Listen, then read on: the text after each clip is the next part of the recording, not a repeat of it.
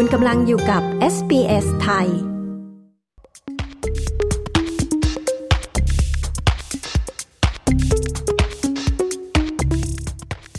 คนหนุ่มสาวในออสเตรเลียกำลังประสบกับความทุกข์ทางจิตใจมากกว่า และรู้สึกเหงามากกว่า เมื่อเทียบกับคนกลุ่มที่แก่กว่านะคะ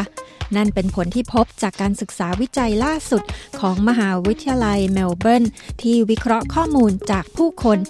17,000 คน ระหว่างปี 2001 ถึงปี 2021 ค่ะ คุณยูซุฟซาลดีและคุณแดเนียลโรเบอร์สันผู้สื่อข่าวของ SBS News มีรายงานเรื่องนี้ ดิฉัน ปริสุทธ์สดใส SBS ไทย เรียบเรียงและนำเสนอค่ะ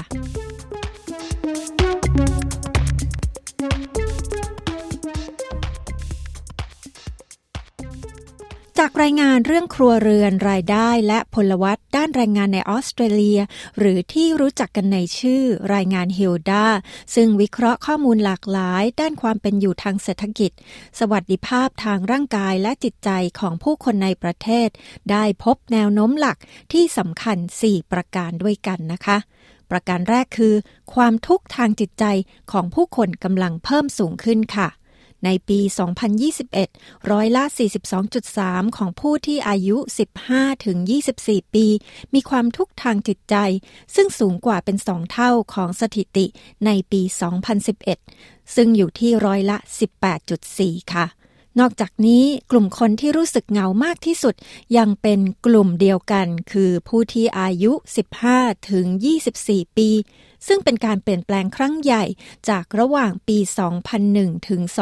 2009 ซึ่งกลุ่มคนที่รู้สึกโดดเดี่ยวมากที่สุด คือกลุ่มผู้ที่มีอายุ 65 ปีขึ้นไปนะคะ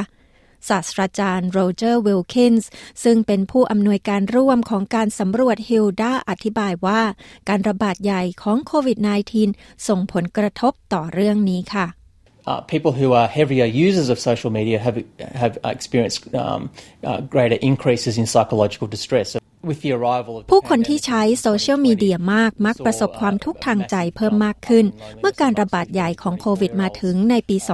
2020 เราเห็นความรู้สึกเหงาเพิ่มขึ้นอย่างมากในกลุ่มคนอายุ 15 ถึง 24 ปี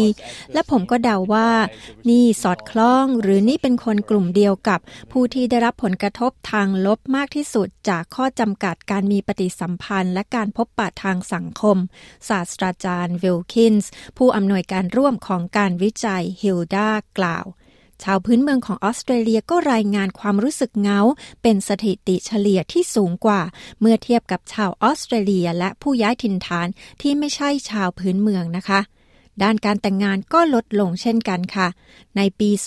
2001 ราว 51%ของผู้หญิงอายุมากกว่า 18 ปีแต่งงานแล้ว แต่มาถึงปี 2019 จำนวนนั้นลดลงเหลือ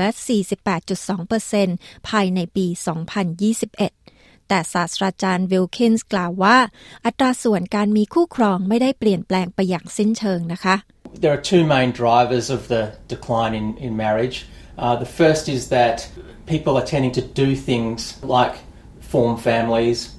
buy a house, and get married. มีสาเหตุหลักสองประการ ซึ่งทำให้การแต่งงานลดลงประการแรกคือ ผู้คนมักทำสิ่งต่างๆ เช่น สร้างครอบครัวซื้อบ้าน และแต่งงานเมื่ออายุมากขึ้น ดังนั้นเราจึงเห็นผู้คนในช่วงอายุ 20 ปีมากขึ้น ที่เป็นคู่ครองกันโดยพฤตินัยมากกว่าที่เราเคยเห็นเมื่อ 20 ปีที่แล้ว ผมจึงคิดว่ายังมีการเปลี่ยนแปลงทางสังคมเพิ่มขึ้นเพียงเล็กน้อยในด้านการแต่งงาน ผมคิดว่าผู้คนมากขึ้นเรื่อยๆ มีแนวโน้มว่าพวกเขาไม่จำเป็นต้องมีกระดาษแผ่นหนึ่งเพื่อยืนยันความสัมพันธ์ของพวกเขา และแน่นอนว่าไม่มีตราบาปจากการอยู่ร่วมกันโดยไม่ได้แต่งงาน ศาสตราจารย์วิลคินส์อธิบาย ในปี 2001 ราว 64%ของผู้หญิง อายุระหว่าง 18 ถึง 64 ปีมีงานทำ แต่จำนวนดังกล่าวได้เพิ่มขึ้น 10%เป็น 74%เมื่อถึงปี 2019 นะคะ และสัดส่วนของผู้หญิงในกำลังแรงงานก็เพิ่มขึ้นราว 10%จาก 64.3%ในปี 2001 เป็น 74.1%ในปี 2019 ค่ะ ศาสตราจารย์วิลคินส์ก็อธิบายในประเด็นนี้ว่า The, the increase in the proportion of women working full time is actually a more recent phenomenon.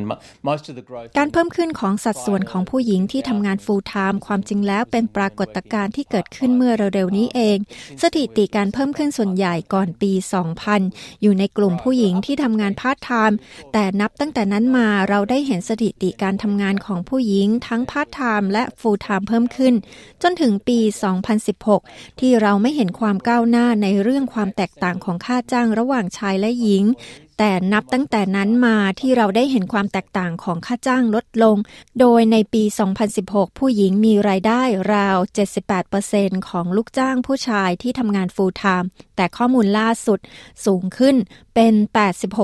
86%ศาสตราจารย์วิลคินส์ให้ข้อมูล และเป็นครั้งแรกที่การสำรวจก็ได้รวบรวมข้อมูลเกี่ยวกับการสูบบุหรี่ไฟฟ้า โดยร้อยละ 14.1 ของผู้ที่มีอายุเกิน 15 ปี เคยลองสูบบุหรี่ไฟฟ้าหรือ vaping นะคะเพื่อแก้ปัญหานี้รัฐบาลจึงได้ออกกฎหมายใหม่ ที่มีผลบังคับใช้แล้วในปีนี้ เพื่อจำกัดการเข้าถึงบุหรี่ไฟฟ้าหรือเวปปิ้งค่ะ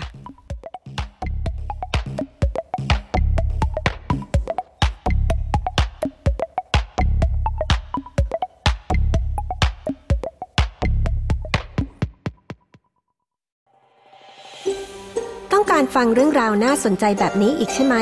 ฟังได้ทาง Apple Podcast Google Podcast Spotify หรือที่อื่น ๆ ที่คุณฟัง podcast ของคุณ